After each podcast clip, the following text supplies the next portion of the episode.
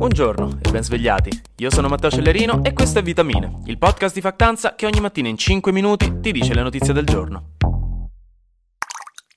Buongiorno raga, ben trovati. È un piacere parlare con voi dal vostro telefono come assoluti sconosciuti che però sotto sotto un po' si conoscono dopo più di un anno di vitamine. Oggi vi faccio un piccolo annuncio speciale e lo faccio a inizio puntata perché ci teniamo abbastanza, quindi lo dico subito così non ve lo perdete. Vogliamo sapere la vostra su vitamine, la vostra opinione, il vostro feedback, cosa ne pensate di questo podcast. Quindi da qua fino a settimana prossima vi fracasserò vi chiederò per favore di darci un po' il vostro feedback su un Google Form che trovate nella caption dell'episodio. Sarà un link, quindi andate prendete l'episodio episodio, Spotify, Apple Podcast, quello che è, andate nella caption, ci sarà un link, lo cliccate e ci andate sopra e insomma si apriranno delle domande molto easy a cui potete dirci quello che vi piace, quello che non vi piace, se preferite panettone o pandoro, insomma le cose importanti da sapere per migliorare questo podcast. Per voi, per noi, per Sparta. Quindi vi chiedo, se ci volete bene, di rispondere, di andare nella caption, come ho detto prima, cliccare il link, ci vogliono 5 minuti. Vi voglio bene se lo fate, grazie. Vi voglio bene anche se non lo fate, chiaramente però un po' di meno. Ogni mamma ha un figlio preferito tra due fratelli, anche se non lo dirà mai. Io l'ho detto, però vabbè, avete capito. Grazie, in anticipo. Detto questo, fa caldo. Il meteo è matto, matto da legare, è un jolly, un jogger, un menestrello, un pagliaccio. Il clima è caldo e gli oceani sono sempre più roventi. Sono stati registrati infatti ben due record, raga, per i giorni più caldi della storia di due mari. Il che è una cosa decisamente grave, dove no, il cambiamento climatico causato dall'uomo è di sicuro una determinante, però quest'anno ci fa di sfiga perché è anche in corso il fenomeno macro-meteorologico di El Niño, che rende fondamentalmente tutto più caldo.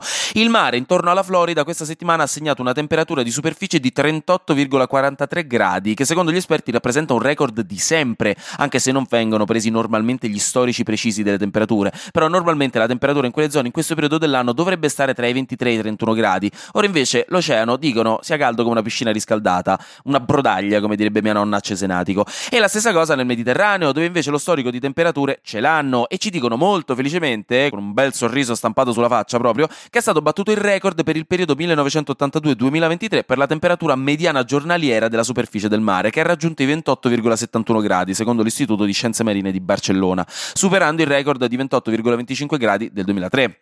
E tutto questo, parlando di mari, la situazione non è ottimale perché un nuovo studio uscito recentemente ha fatto parlare di sé, perché ha suggerito che il collasso del cosiddetto capovolgimento meridionale della circolazione atlantica potrebbe avvenire assolutamente in questo secolo, addirittura nel caso peggiore, proprio più drammatico, nel 2025, se la situazione climatica non dovesse cambiare in fretta, con una media probabile no, nel 2050. Vi spiego un attimo. Il capovolgimento meridionale della circolazione atlantica, in inglese chiamato come acronimo AMOC, è una corrente oceanica dell'Atlantico, quindi no, un sistema di macro movimenti delle acque dell'oceano, che è fondamentale per il nostro clima e per il nostro meteo, perché sposta costantemente una quantità di acqua enorme e quindi di energia termica da nord a sud e viceversa. In pratica l'acqua calda superficiale dell'Atlantico, secondo questa corrente, si sposta verso nord, dove si raffredda quando arriva vicino ai ghiacci e raffreddandosi affonda, come tutte le cose fredde, tipo il rapporto con il vostro o la vostra ex, e scende verso sud. Semplicissimo così. Il problema è che questo macro movimento gestisce una parte sostanziale dell'equilibrio termico dell'Atlantico e del resto del mondo. Se questa corrente si fermasse o venisse danneggiata pesantemente, si andrebbero a capovolgere i meccanismi climatici che regolano il nostro modo di vivere, come per esempio le piogge in India, Africa occidentale e Sud America che danno da mangiare a miliardi di persone. Ma farebbero anche diminuire le temperature in Europa e aumentare le tempeste, che è l'ultima cosa che ci serve visto il casino che ha fatto l'altro ieri, e potrebbe portare anche a un allagamento degli Stati Uniti nord-orientali, visto che sarebbe collegato a uno scioglimento scioglimento dei ghiacci della Groenlandia. E dei ricercatori hanno appunto analizzato i dati e ci hanno detto che questa corrente è già indebolita e che il suo punto di non ritorno potrebbe essere raggiunto tra il 2025 e il 2095. Che quindi mi direte, vabbè, insomma, è come dire sì, nella ricetta della carbonara ci puoi mettere dalle 4 alle 120 uova, giustamente il range tra una bella cena tra amici e una frittata di pasta a rischio salmonella è un po' altino. Però è comunque preoccupante perché ricordiamo che le emissioni di anidride carbonica stanno continuando ad aumentare in questi anni, non a diminuire e che soprattutto quando nella storia antica del mondo mondo, quindi proprio si parla di migliaia di anni fa, questa corrente si è fermata o indebolita, lì ci sono stati i cambiamenti climatici più epocali della storia del mondo, lì sono arrivate le ere glaciali.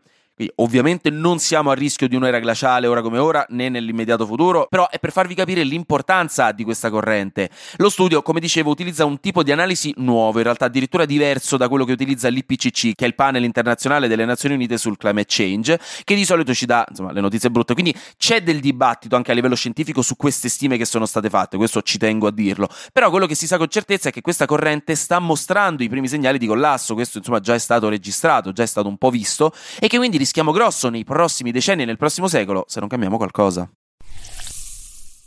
E ora, proprio come un medico che vi ha appena detto che con il crociato rotto la vostra carriera da atleta olimpionico è finita e dovete farvene una ragione, e poi subito dopo uscito dalla sala lo sentite ridere e scherzare con gli infermieri, adesso con una faccia da culo parliamo d'altro, di cose un pochino più leggere, cambiamo tono, che ci frega.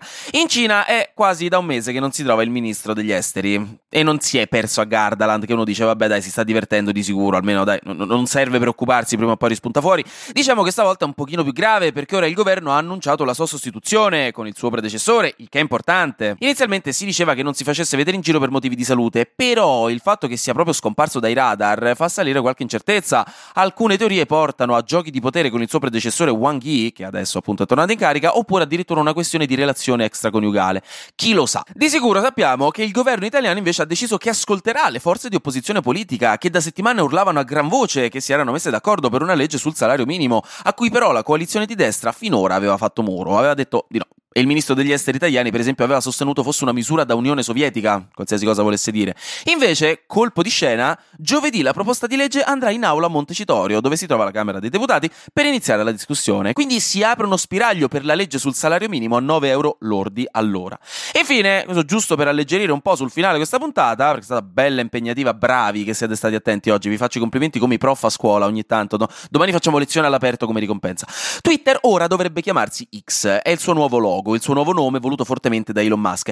Il problema, si è scoperto, è che ci sono centinaia di marchi registrati con questo simbolo, con la X, specialmente da parte di Meta e di Microsoft, che per esempio la usa per la sua Xbox, che non è proprio no, un business da 15,78€. Quindi c'è chi dice che ci sia un rischio non indifferente che arrivino delle cause legali contro Twitter, che adesso si chiama X, da parti diverse.